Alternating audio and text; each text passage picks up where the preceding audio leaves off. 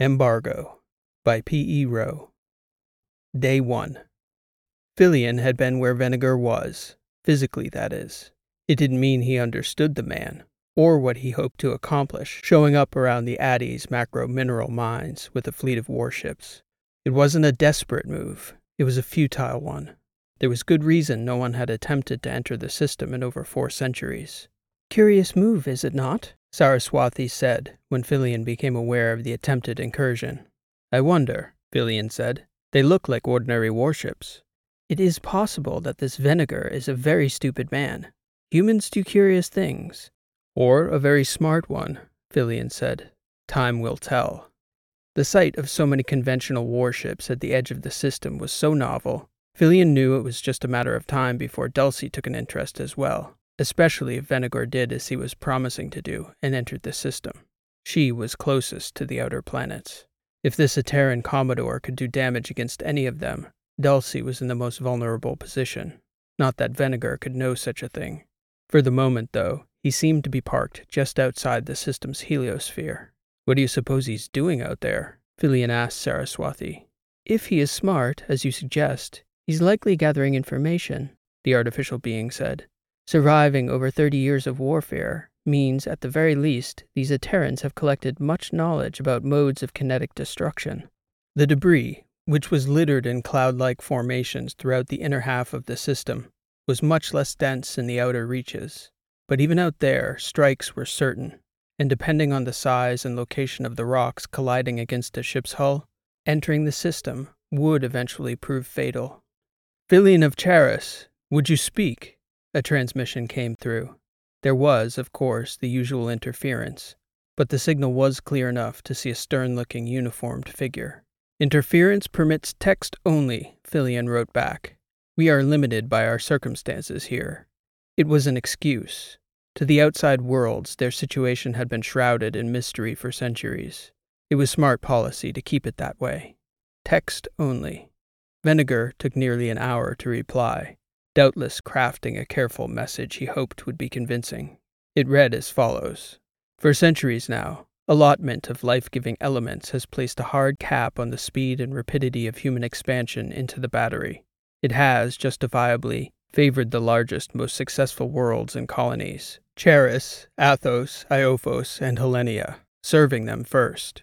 We do not accuse Addis of favoritism for it is Charis primarily that manages distribution of the vital elements you and your ship's mine. Edoris, however, is finished accepting Charis as mediator, for it is our belief that their fruitless attempts to appear neutral to all parties inevitably tips the scale in favor of the status quo. That status quo finds my people locked in a decades long war with no sign of abatement. Fillion of Charis, we hereby petition for direct access to negotiate for the macro minerals you mine here in Addis. Dulcie, who'd been monitoring the situation, finally saw fit to comment. That was far more polite than I'd have figured, Fillion. I wonder if he knows his history. I suspect so, Saraswathi answered. If he intended to merely petition, why show up with a fleet of warships? The triumvirate conferred, each of the three communicating their preference through the bodies of their living vessels, an almost telepathic commune convened in subspace. When the meeting of their minds concluded, Fillion sent Venegar the following response Your petition is noted and rejected, Venegar of Edoris. You may redress your grievances with Charis, or find your phosphorus elsewhere. The Ateran Commodore did not respond. Soon after the message was received, one of Venegar's ships passed through the heliosphere into the system. Addis was a graveyard for conventional ships, there were several theories as to the exact physics of the death trap, but the leading theory was that in the recent cosmic past, a collision had occurred between one of the inner four rocky bodies and a small, fast moving rogue planet. The violent collision resulted in both planets spilling their hard metal innards throughout the system so violently that the area hadn't nearly begun to settle since the initial collision. Addis was left a conflagration of clouds, dust, debris, and disorderly asteroids innumerable, constantly blasting into each other, making any sort of predictive pattern about their trajectories all but impossible. Most of the collisions were modest, but frequently enough, massive asteroids would connect with incredible velocities, shooting out chunks of glowing orange, heat laden metal and rock. The first of Venegar's warships entered the system at low sublight, like a bather into cold waters, testing, it seemed. It was difficult for Filion and Saraswathi to witness the spectacle without interference from dust and debris. They relied on Dulcie's projection. They hadn't witnessed anything like it before. Saraswathi was the only one of the three old enough to remember the initial wreck of the prospecting parties who thought, as Venegar seemed to think, that it might be safe to venture into the dark outer reaches of the system, where Addis's starlight was almost entirely obscured by the debris cloud of the inner system. The darkness made for a deceptive death trap. That outer debris field was far more diffuse than the inner clouds, but it was as deadly as it was dark. Saraswathi's math suggested hull breach within the first four hours, complete decompression within the first 12, and total destruction before the ship even got within striking distance of the gas giant Shara, where Dulcie and her fleet were sheltering at the pole, awaiting a window for payload delivery. By hour four, as the Ateran cruiser approached the system's original belt of asteroids and ice dwarfs, it picked up speed, all but ensuring its inability to avoid a large strike. Suicide, Dulcie said. It must be remotely piloted. Within the hour, the ship collided with a hidden rock in the darkness, pulverizing it to a cloud of mangled metal and fire. Among the debris field, Dulcie witnessed a spread of thousands, perhaps tens of thousands of spherical orbs spilling out into the outer reaches of the system. He is making war on us, Filion said. Mines? Some form of sabotage, certainly, Saraswathi said. Over the course of the next several hours, Venegar deployed a salvo of nine more of these mine laden vessels along the perimeter of the system. Saraswathi processed their possible spread, which, over time, were certain to diffuse into the system, like an ink stain into a puddle of clear liquid. Complete perfusion. Would you talk, Filion of Charis? came a message from Venegar. He is smart, Filion said to his two partners. Not a fool, this military commander. Filion did not answer him immediately. The triumvirs spent the time theorizing and strategizing. No doubt you are trying to guess what has been deployed into your system, Filion of Charis. A second message came from Venegar after a short time. The devices I've deployed are a very effective, nearly indestructible type of heat mine. Simple, crude, and deadly. We understand your mining process, and we know that you're likely calculating the odds that one of your ships will encounter one of these devices before they become gravitationally bound to the rocks in the sea of debris that surrounds you. The odds of that happening are minuscule. That is not their purpose. Eventually, the odds of your mining ships consuming these mines is certain. I assure you, I can continue to make the odds of that less favorable for you. Or, I could ensure that when you do begin to consume them, the mines are inert we do not wish to harm you or stop the vital service your work provides to the peoples of Charis and the Battery. We only wish to negotiate terms. Your refusal left us no choice but to change the equation. The Addis system, meanwhile, is hereby under an embargo that will cease when negotiations are complete. I await your response. Day 2. The triumvirs relied mostly on Saraswathi's tremendous capacity for calculation as they continued to discuss their options. She was one of the first ten copies of Saraswathi Prime, a direct progeny of Mycon, who had given her line abilities in fractal analysis and quantum computing that made her perfect for functions such as Addis. Her computing firepower, along with Filion's genius for design and Dulcie's gift for engineering systems, had made mining the system possible.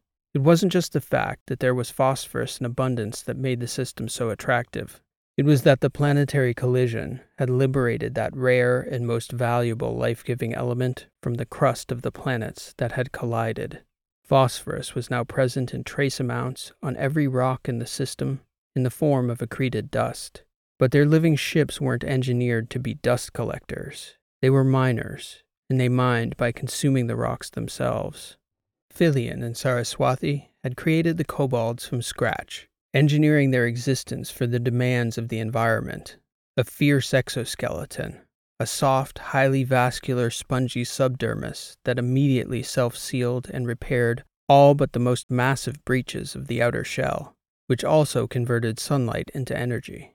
The neural tissues, threaded throughout the body of each kobold, worked as a conduit for the three operators, a hive mind that serviced the operators, not the engines. And these bodies were master manipulators of magnetic fields, allowing the clusters of kobolds to deflect many of the mostly metallic rocks in their vicinity. Between this magnetic push and pull, and the clever manipulation of the gravitational pull of the asteroids themselves, Saraswati could reliably steer each of their three fleets around the system slowly but with relative precision. They were not designed to deal with space warfare in any way, though, for who could have perceived a need for a defense in an impenetrable field that only the kobolds could negotiate? The creatures were certainly not designed to withstand a mind blast from within. If Venegar was earnest about the threat, it would be a serious problem for mining operations over the centuries.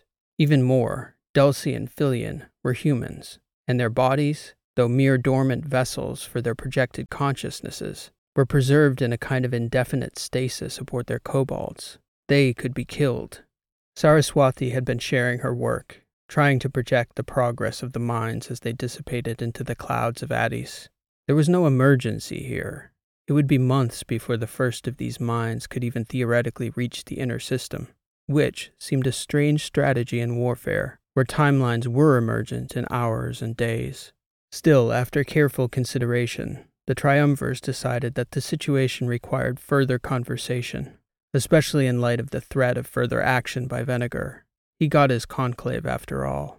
Filion sent the following message Venegar of Edoras, this unwarranted aggression is impermissible.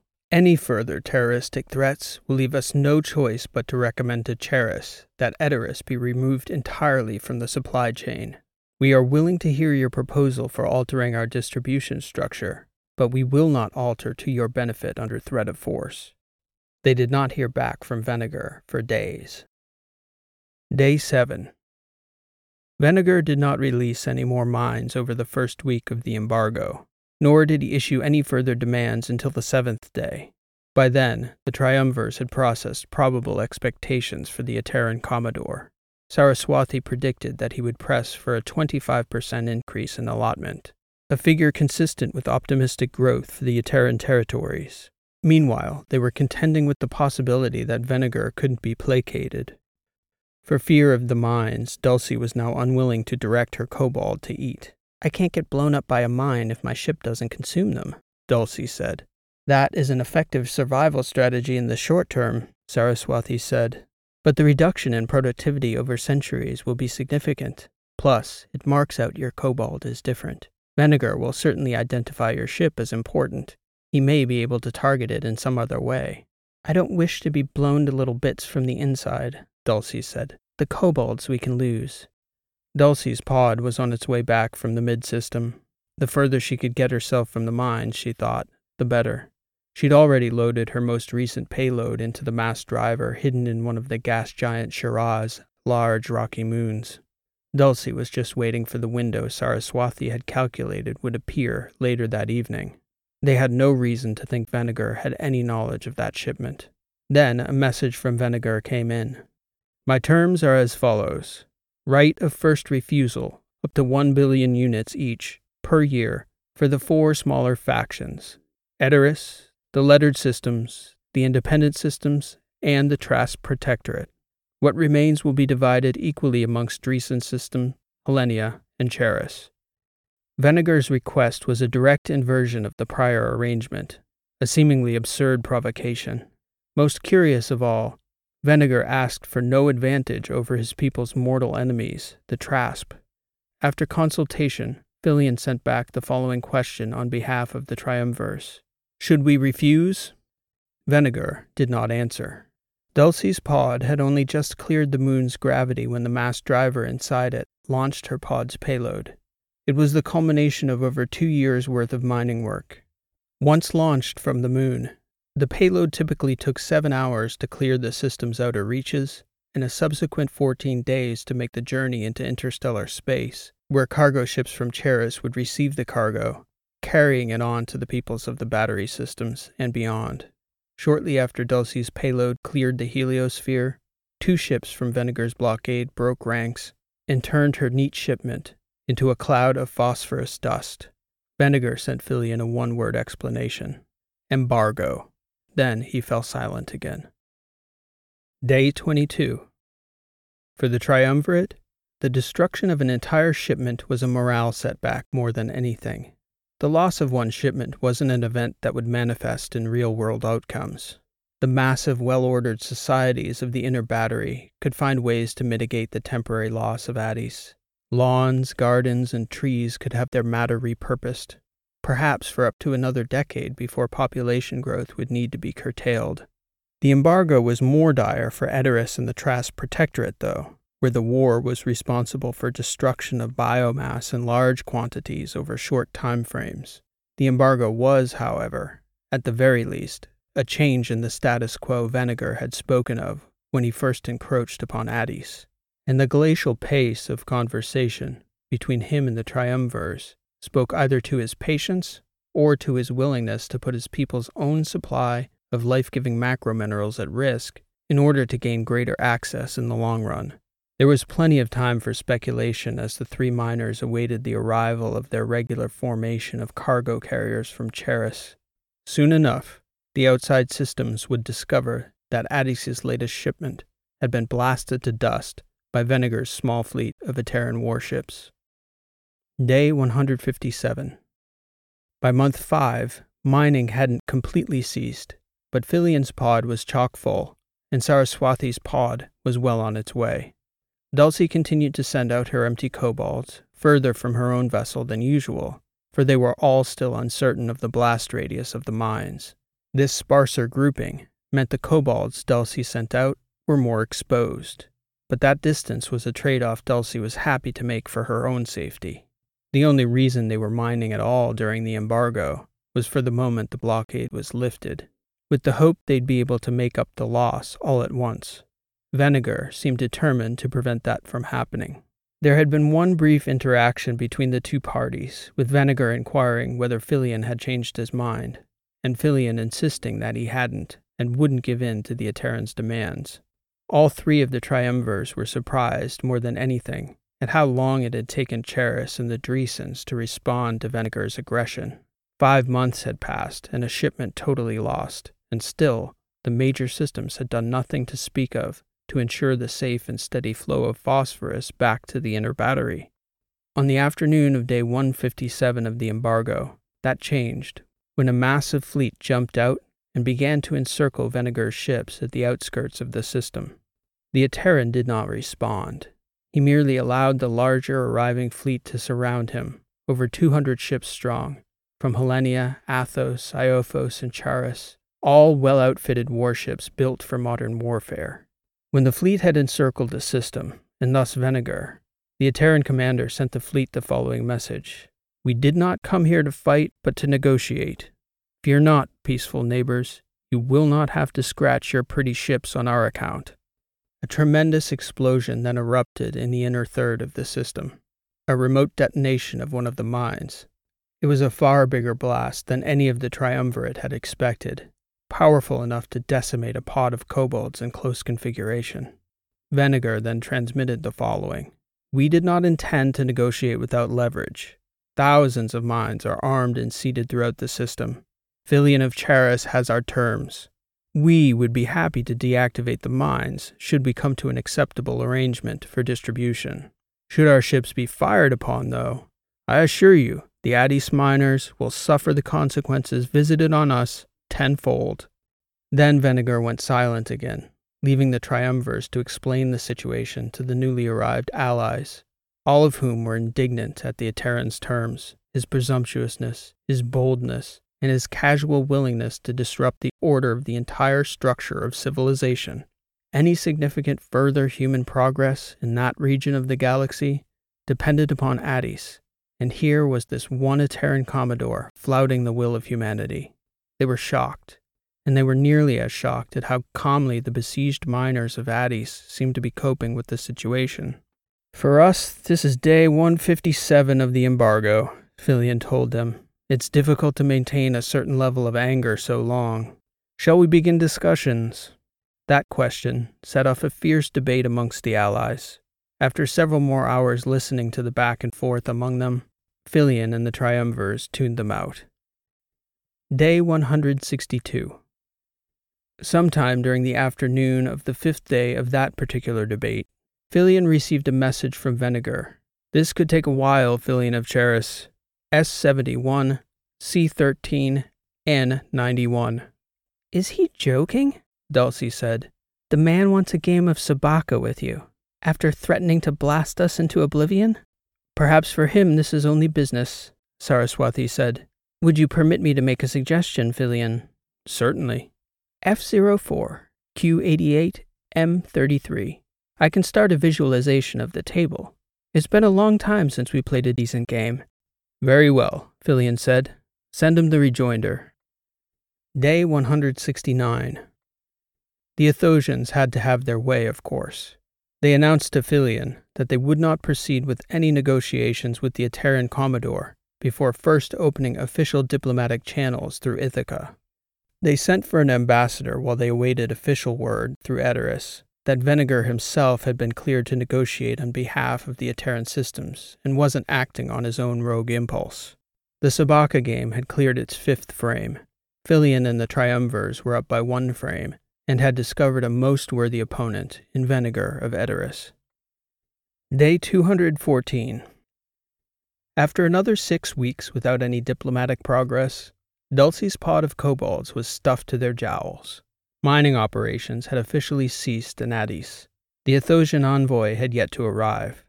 Venegar had tied the game's tally with a 10 stick run in the final wave of the 216th frame of the longest lasting Sabaka game Filion and Dulcie had played in four centuries. Saraswati declared Venegar of Edoras a genuine prodigy. Day 268. Mid morning. As Filion, Dulcie, and Saraswati were contemplating Venegar's rejoinder to his opening salvo in the 217th frame of their match, the Athosian envoy finally arrived. She sent messages of greetings to the ship commanders and representatives from other worlds. Then she sent a message to Filion announcing that negotiations could commence. Filion sent her a cursory message, welcoming the Athosian delegation to Addis. It is a breathtakingly beautiful system to see with my own eyes, she responded. From a safe distance, of course. Quite so, Filion wrote back. Next, she wrote a greeting and a proposal to begin negotiations with Venegar. He was busy discussing with Filion the finer points of the Harridan sequence, which he'd successfully defended against twice over the course of the previous week. As you may soon find out, Filion, Venegar remarked, the Harridan sequence does have its weaknesses when it fails. Were you planning on responding to the Athosian envoy? Filion asked. Perhaps sometime before you employ your next gambit? I will respond to her in 99 standard days, Filion, which should give us time for roughly 90 or a 100 more frames before the talks commence. 99 days. That's oddly specific. It's how long the Athosians kept us waiting. Seems only fair. K35, I19, L22. Mind your left flank, Filion of Charis. Day 367. Some two days to the year after first arriving outside Addis, Venegar of Edoras began the negotiations with representatives of the major systems of the inner battery. Filion, Dulcie, and Saraswati monitored the ongoing talks, delegating responsibility to the diplomats. Their preference was only to keep the phosphorus flowing. For their part, it didn't matter how much went to which civilization, as long as humanity continued to expand into the galaxy. Whatever animosity they'd felt toward Venegar for his initial aggression had largely faded, replaced with admiration for his cleverness and boldness. They had come to view his threats as strategic and impersonal, similar gambits to his Sabaka moves which, even after a year, still surprised with their breadth of vision and creativity. In negotiations, Venegar seemed eminently reasonable and fair, at least as it came to his enemies, though his demands of the inner battery were ludicrous. The Athosians especially took note of the fact that whatever he demanded for Edoras, he demanded as well for his Trasp enemies, a level footing for both, as well as the Indies and the Letters. Still, right of first refusal for the outer battery systems was not acceptable to the much larger civilizations whose populations were expanding regularly. and whose people were not wasting their phosphorus through the willful destruction of each other's cities. Venegar took issue with that characterization. Do you suppose we Aterans are enjoying these three decades of slaughter brought to us by our Trasp enemies? Two generations now of ceaseless conflict. We use our phosphorus in the struggle for survival. In that process, nothing is wasted. Such an insult will not stand. Later that day, after breaking off talks with the unified fleet, Venegar was back at the Sabaka game, employing the hard line, a classic dilatory tactic commonly enacted to frustrate an impatient opponent. That is a bold strategy for a mortal to use against us, Saraswathi noted. He does realize our nature, does he not? I would say he's fully aware, Filion said. Not much slips past the ken of Venegar of Edoras. Day 409. Insults forgiven, talks finally resumed. No one asked Venegar how long he was prepared to boycott the negotiations. But when he returned to the negotiating table, the Allies took it as a sign that his tolerance for the stalemate was not indefinite. After eight months of idle standoff, though, the number of ships surrounding his fleet had dwindled. It had become clear that the chance of Venegar's embargo morphing into a hot confrontation was vanishingly small. None of the allies of the inner battery were experienced in combat, so their clear preference was to avoid it. Venegar, too, surrounded and outgunned as he was, seemed to prefer to talk. Now, it seemed, he was willing to set aside prior insults and go forward. Filion and company had taken a 10 frame lead at the virtual Sabaka table. During the pause in negotiations, the Athosians had led talks amongst the allies on reasonable concessions to propose to Venegar in the event negotiations resumed. They offered Venegar three options deemed acceptable by the allied systems. Venegar listened to all three proposals, promising to consider each one carefully before giving his answer. The triumvirs noted amongst themselves that an end to the embargo seemed to be in sight. In the view of the Allies, it had come none too soon. They were entering their second year without a steady stream of vital macro minerals. Soon the shortage would begin to affect the plans of countless branches of governments, of private enterprises, even of families, whether they understood it or not. Then, to the shock of Filion, Dulcie, and Saraswathi, Venegar did something he hadn't done in a full year of Sabaka frames. He neglected to press a clear advantage and pulled back. Day 467. The second Athosian proposal proved to be the breakthrough the Allies had been hoping for. They held daily talks with Venegar, reviewing alterations and counter proposals. He was a military commander, accustomed to a certain level of urgency and efficiency, but according to the diplomats, he was a quick study in their world, brilliant and incisive with details, calculating second, third, and even fourth order effects to policy proposals often anticipating Allied objections before they even materialized. He was so sharp that even the normally fastidious Athosians took even more time to be cautious, looking for the move they missed, hidden deep in the minutiae. On the day the initial treaty finally reached an acceptable state to all parties, the Athosian ambassador sent word back to the battery that the embargo's end was imminent, lacking only signatures the Athosian envoy sent for a dignitary from the government with high enough clearance to sign a treaty of such significance.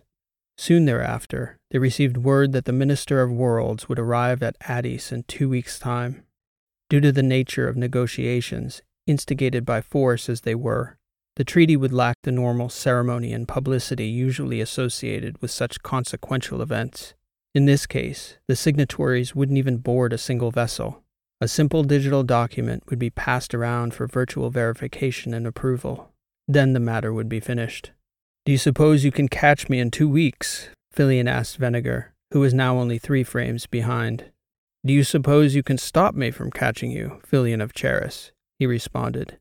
Yet Venegar, with the urgency, throughout subsequent days, seemed to be employing nothing but dilatory tactics that would only draw out that 430th frame to the point that it became the longest single wave of their year long match. Day 475. All was quiet around the outskirts of Addis as the various parties awaited the arrival of the Athosian minister. The mood of the signatories seemed relatively joyous to the triumvirs. Their communications were full of smiling dignitaries speaking of their relief to finally be returning to their homes and families. Venegar's communications seemed almost completely unchanged. Fillion chalked it up to his martial disposition. The Commodore would not allow his mind to lower its guard until the deal was officially sealed.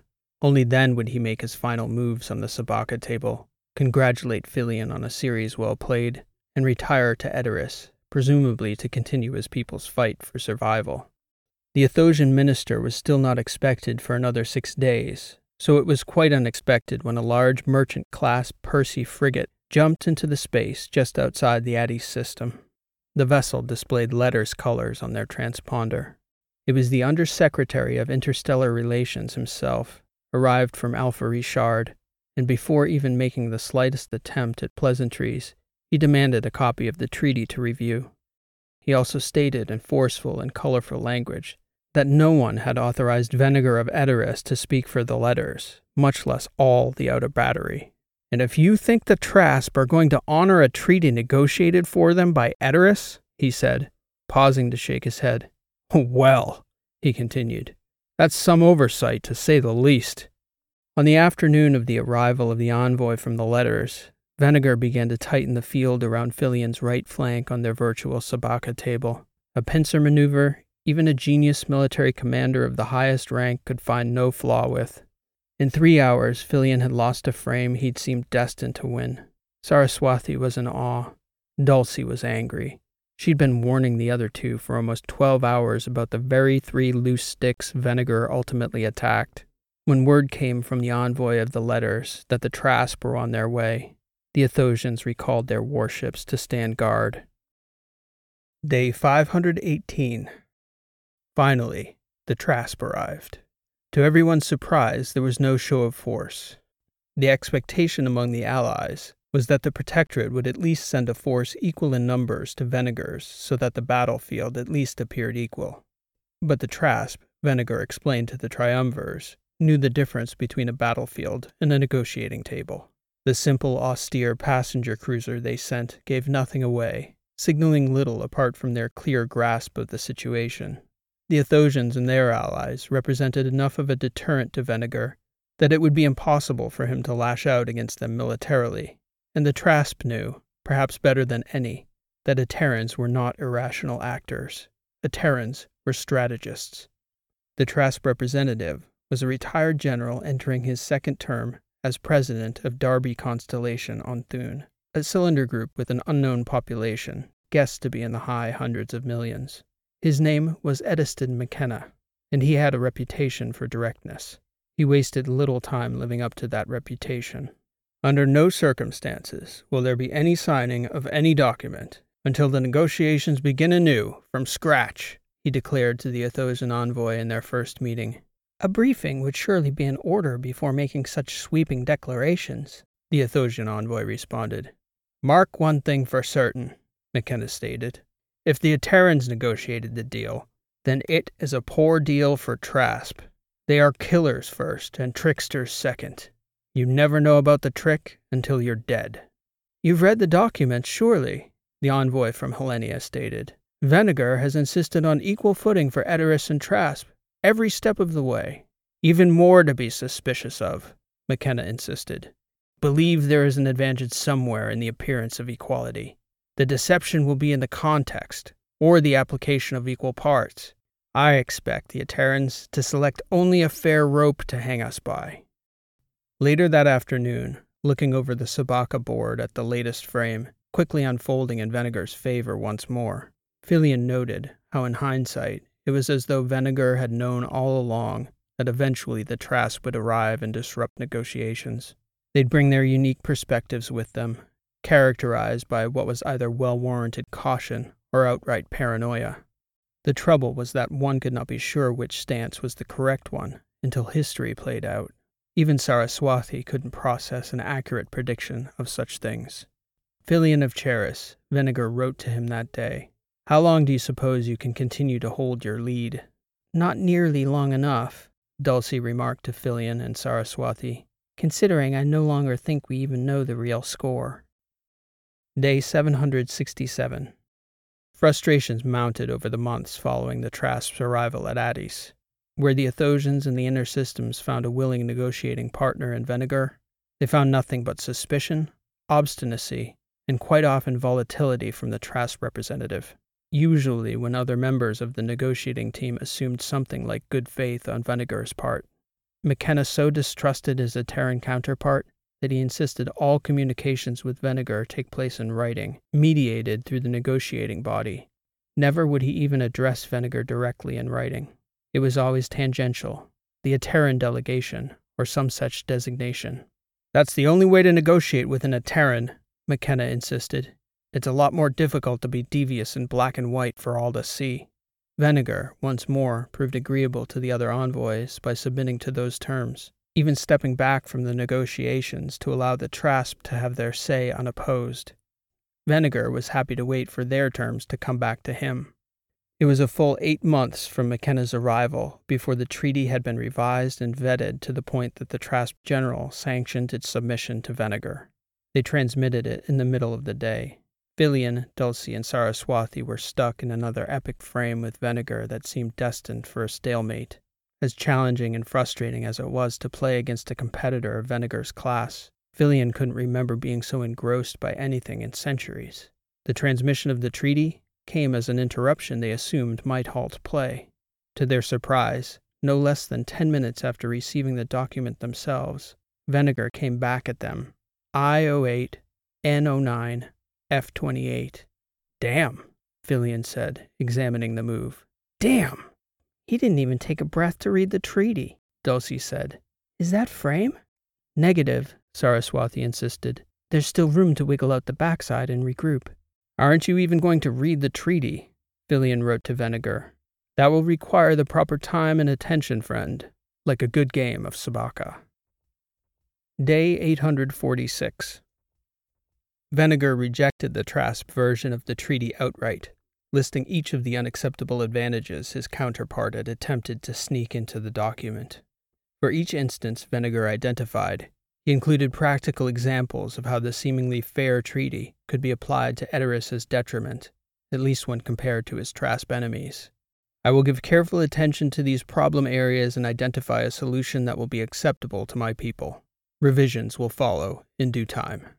Later that afternoon, still locked in the most intense game of Sabacca in his centuries long existence, Filion received a curious message from Venegar. How many friends do you have with you, Filion of Charis? How could he possibly know that? Dulcie asked. And no sooner had she articulated the question than Venegar answered his own question with a follow up to hers. You are the greatest player I have ever had the privilege of challenging. However, I have noted anomalies in your playing style that can only be accounted for by assistance from at least one entirely different player of your caliber. Playing one genius is difficult enough. Playing, I'm guessing, three is something else entirely. Filion didn't answer at first. The reason for keeping their methods secret, though, had been security. They'd decided at the outset that the less the outside world knew of Addis, the less likely something like Venegar's incursion would be. The triumvirs discussed amongst themselves and decided that such measures were now entirely moot. I am Filion of Charis, designer of the biological ships that mine this system. With me are Saraswathi 7, one of a handful of artificial beings on Charis in my century, capable of calculating the quantum permutations necessary to build a spacefaring biological being to our specifications. My third partner was my real partner in my human life, Dulcie of Charis. We three are in awe of your strategic genius, Venegar. Two immortals and an artificial, he answered. What a way to spend a millennium mining phosphorus for a growing population of humans who doubtless take your sacrifice for granted. I suspect this is the most excitement any of you have had since sloughing off your mortal coils, at least for the two of you former mortals, anyway. It is a quiet, austere life, Filion said. A great service to humanity, though. Such services are best paid without regard to the gratitude of others, or the lack thereof. I thank you all regardless, Venegar replied and I am happy to continue to entertain while the negotiations proceed. I trust the AI Saraswathi is not making moves against me. Only monitoring and suggesting patterns, as I suspect your AI is doing as well. Naturally, Venegar said. but mine is not a famous quant. I'm surprised that I've survived thus far. Shall we continue? Day 916. Venegar's solution to the treaty impasse were elegant and thorough. To the inner battery envoys, his counterpoints and revisions looked eminently reasonable, fair, and equitable. His Trasp counterpart, McKenna, found these overtures so reasonable that he hardly trusted his own judgment. There's always a catch, he would tell the others. There always is with Edoras. McKenna could not help himself. He wrote a further ten revisions into the compact that favored his people, just to see how Venegar would react. On day 916, when Venegar reviewed McKenna's changes, his response was simply unacceptable. This exchange set off a debate amongst the envoys that grew contentious and then accusatory. Within hours, McKenna had to remind them all why they were there in the first place, nearly three years after Venegar, the aggressor, had attacked the miners in their cobalt ships. Trasp did not do that, McKenna stated. Venegar did. I seem to be the only one who hasn't forgotten. By all means, though, trust the terrorist first. Day 1452. Venegar, for a time, took a commanding lead in the series. Then Filion found a weakness in the Ateran's game by exploiting an old gambit variation that was popular in his youth on Charis, perhaps local enough that it had never made it into competitive play, and thus was so obscure it was never recorded in the strategy guides. It wasn't an attack or a trap per se, but more of a hidden defense embedded in the midline. The point was that an opponent would spend time, effort, and resources attacking a front line they perceived as only lightly reinforced, only to find a much stiffer wall behind it once they penetrated. That effort always came at a cost. The pattern quickly became apparent when Venegar lost several games in a row. It wasn't obvious which moves were the killers, though, even in hindsight. The cascade downward took a long time to develop from a place that always seemed like a victory. A Pyrrhic victory, Venegar muttered as he moved his front into Filion's midline. Now, the slide. Do you concede? Filion said. Do me the courtesy of this final bit of education on this Charis gambit, Filion, for I won't fall into it again. How many variations are there on this ploy? Saraswathi quickly did the math. I've been informed there are 1,325 variations, Filion said. Like a fugue, Venegar replied. Filion couldn't help but think they were in a similar situation with the treaty. Revision after revision, each a variation on a previous phrase, largely keeping the same melody and rhythm, answered by a Trasp counterpoint, followed by an echo of the original phrase. Well, Filion, you've drawn within twenty. You'll need another year at least to make up that ground, now that I've figured out your frontline soft spot. Day 1618. The envoys from the inner systems, overwhelmed with frustration at McKenna's unwillingness to negotiate in good faith, broke protocol and attempted to cajole him in private. He instead sent back a public tirade. Every time they asked him to articulate his thoughts, he would grow increasingly frustrated and accuse Venegar of orchestrating elements of the negotiations over which he had no control. How is it that we are here now, years from when he began this illegal blockade, and we have seen no Ateran ships arrive to reprovision his ships. This means he came with years of stores stuffed aboard every ship in his fleet. And don't think it's lost on us that these ships, though many of which were once good fighting vessels I recognize and remember, they are now ancient and no longer battle worthy. Is it lost on you all that he shows no frustration, no desire from a Commodore to support his side in the fight? I am sick with anxiety being sidelined like this, away from my home nation in a time of war. But Venegar? He is the same every day. There is some objective here. Can you not see that this is what he has wanted all along? That is a baseless and scandalous accusation, General McKenna, Venegar replied. We came prepared to blockade. Our soldiers take every precaution, always preparing for the worst case scenario. Our people have been equally deprived, starved of phosphorus, as each of the systems gathered here have been. Edoras has negotiated in good faith from day one. To suggest otherwise is yet another insult in an unbroken string of Trasp diplomatic offenses. Day 1718. Except for the moves on the Sabaka board, Venegar went silent for 100 days in protest. Pressure was now mounting from Athos, Iophos, and Helenia to reopen the mines. Agriculture was soon going to become seriously affected. Because of the secrecy of the two warring parties, though, little was known about the effects of the embargo on the Ateran worlds and in the Trask Protectorate. Day 1758. The technology of immortality fascinates me, Filion, Venegar stated one day between moves. How much like the planets and stars have you become? Are the matters of humanity like the movement of the winds and seas for you now? How many Venegars have you passed by? He would talk like that and play a game that one might expect of a philosopher king. At times, Filion would imagine he was playing Marcus Aurelius, Charlemagne, or Julian Hartsock. The immortals had evened the score at 731.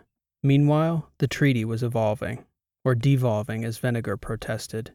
Venegar found that as the letters, Trasp, and Indies bickered, the inner battery took more and more from beneath their squabbling noses than he'd gained from his initial incursion in the first place. He expressed outrage that they were giving away a prize they'd never worked to gain. Every time he spoke, he urged them to end the standoff before they ended up with nothing. Day 1900. The framework for an agreement was in place for what seemed like the hundredth time. 1900 seems like a good round number, Venegar said the day before he agreed in principle to end the embargo. There would be a drawdown of forces from the inner battery systems to ensure safe passage for Venegar's ships.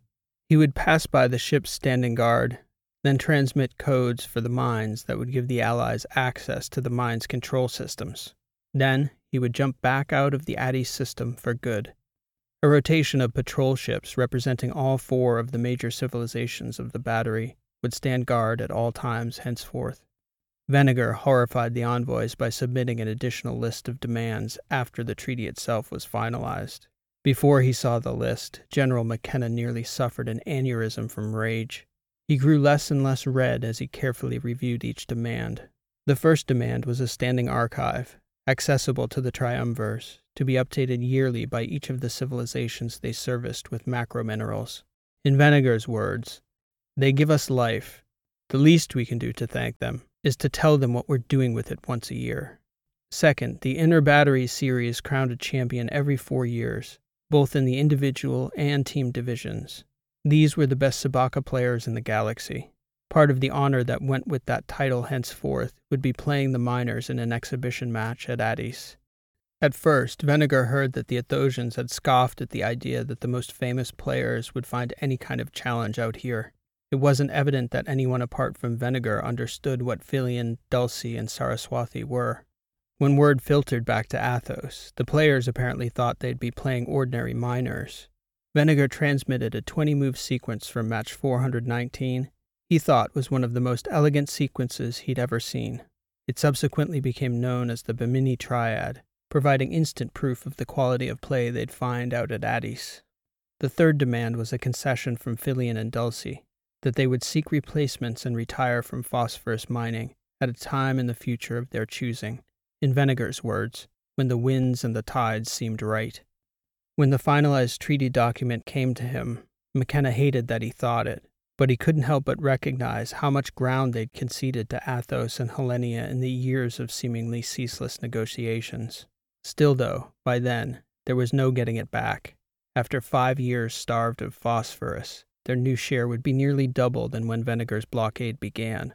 Trasp had no choice but to sign. The humans of the galaxy breathed a sigh of relief on the evening of day 1900 when Venegar of Edoras returned the Treaty of Addis signed and dated. Along with the document itself, he transmitted the first key sequence for the mines as an added act of good faith. Day 1931. Venegar's warships finally moved out of position and began to cluster around his flagship. Filion, Dulcie, and Saraswathi couldn't help but feel that they'd soon be missing a genuine friend. An odd friendship, to be sure, forged under unusual circumstances. But Filion thought that was appropriate, for they had perhaps the most unusual job in all the universe shepherds of a peculiar flock they'd drawn into existence themselves, written in codes of mathematical equations and genetic sequences so profoundly complicated, only a trifecta like themselves could have brought it into being. and they were fated, like a strange trio of Greek gods, to cycle through their own particular beautiful purgatory, to service life, to service the progression of human civilization throughout the battery.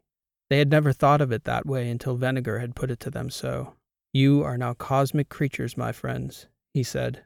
What a gift to have shared such a portion of my life with you. He was a man of war, conscious of being recorded by foes and allies, and by history. So a flat presentation of what was an otherwise emotional message was all they got. As agreed, his final act before departing was to transmit access codes for the remaining mines to the keepers of the system. Then, Venegar of Edoras jumped away. The watchkeepers relayed to Filion what they presumed was Venegar's mistake minutes later.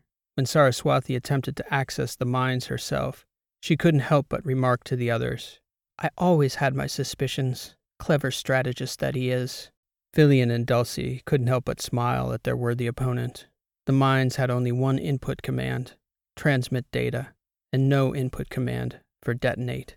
When the Triumvirs input the command to transmit their data, Saraswathi received five years of telemetry data for nearly a 100,000 inert location beacons, a perfect map of the flow patterns of the Addis cloud. Over the five years, they'd matched wits with the most formidable strategist of his epoch. Day 47,925. According to the armistice agreement settled at the conclusion of the West Battery War, after half a century passing without aggression, Edoras and the Trask Protectorate began to open records for the war era in stages. Filion, Dulcie, and Saraswathi had not yet arrived at the day when the wind and tides seemed right for them to retire from their cosmic post at Addis. They still relished updates from the battery's archives, especially any news on the burgeoning populations that had exploded in the outer systems, especially in the post war era. Saraswathi was the one who noticed the anomaly, of course, deep in an obscure and seemingly meaningless data dump of Ateran records from nearly 50,000 days prior. Many of the files, three decades into the West Battery War, reflected a society on the brink of collapse. However, somehow, during a five year period when no phosphorus was recorded as entering their system. Their population had a sudden, inexplicable spike, as well as record harvests commensurate with the growth in agricultural production that should have been impossible. The project was called Amphora. The secret mine was located so far out beyond the boundary systems that a century later, no humans had even visited the hidden system since. The gross tonnage in the low trillions of amphorae exactly matched the volume of phosphorus required for a five year spike in population growth. The historical record could not have been clearer, if not for that vital microboom in population relative to their Trasp enemies. Edoras, 70 years before the armistice, surely would have lost the war. Filion, Dulcie, and Saraswathi knew immediately Amphora had been Venegar, the peerless strategist, exploiting a five year cache of phosphorus that his enemies knew nothing about by grinding every other human civilization to a halt. Over a century later, without so much as a footnote in the historical record, the Ateran people carried on, more oblivious of Venegar's gambit than they were of the miners of Addis. Moves like that had always been Venegar of Edoras' signature. One would never know how they'd been fooled until the master trickster himself was long dead. Embargo. This has been an original story written and read by P.E. Rowe. Thank you for listening, and I hope you enjoyed the story. I'd like to thank Sane Canadian for suggesting today's topic, bioships and space whales, which won last month's story topic poll. I'd also like to thank everyone who suggested topics and voted. If you're new to the channel and would like to vote on future story topics, you can find them on the channel's community tab, where I try to hold a topic poll once a month. If you've got a story topic that you'd love to see become a story on the channel, please let me know in the comments below. If you'd like to be notified when a new poll or a new story goes live, you can do so by subscribing and clicking on the notification bell. This will also help to support the channel. I do my best to put out the best possible sci fi story I can every week with the goal of reaching as wide an audience as possible and would sure appreciate your subscription if you haven't already. Next week, we'll be back with another new story on the topic of mobile cities. If you can't wait till then, there's plenty more stories to explore on the channel's homepage and on my website, rowelit.com. Thanks for joining us for this month's audience selected topic. Much more to come soon. This has been PE Rowe, and I hope to see you next time.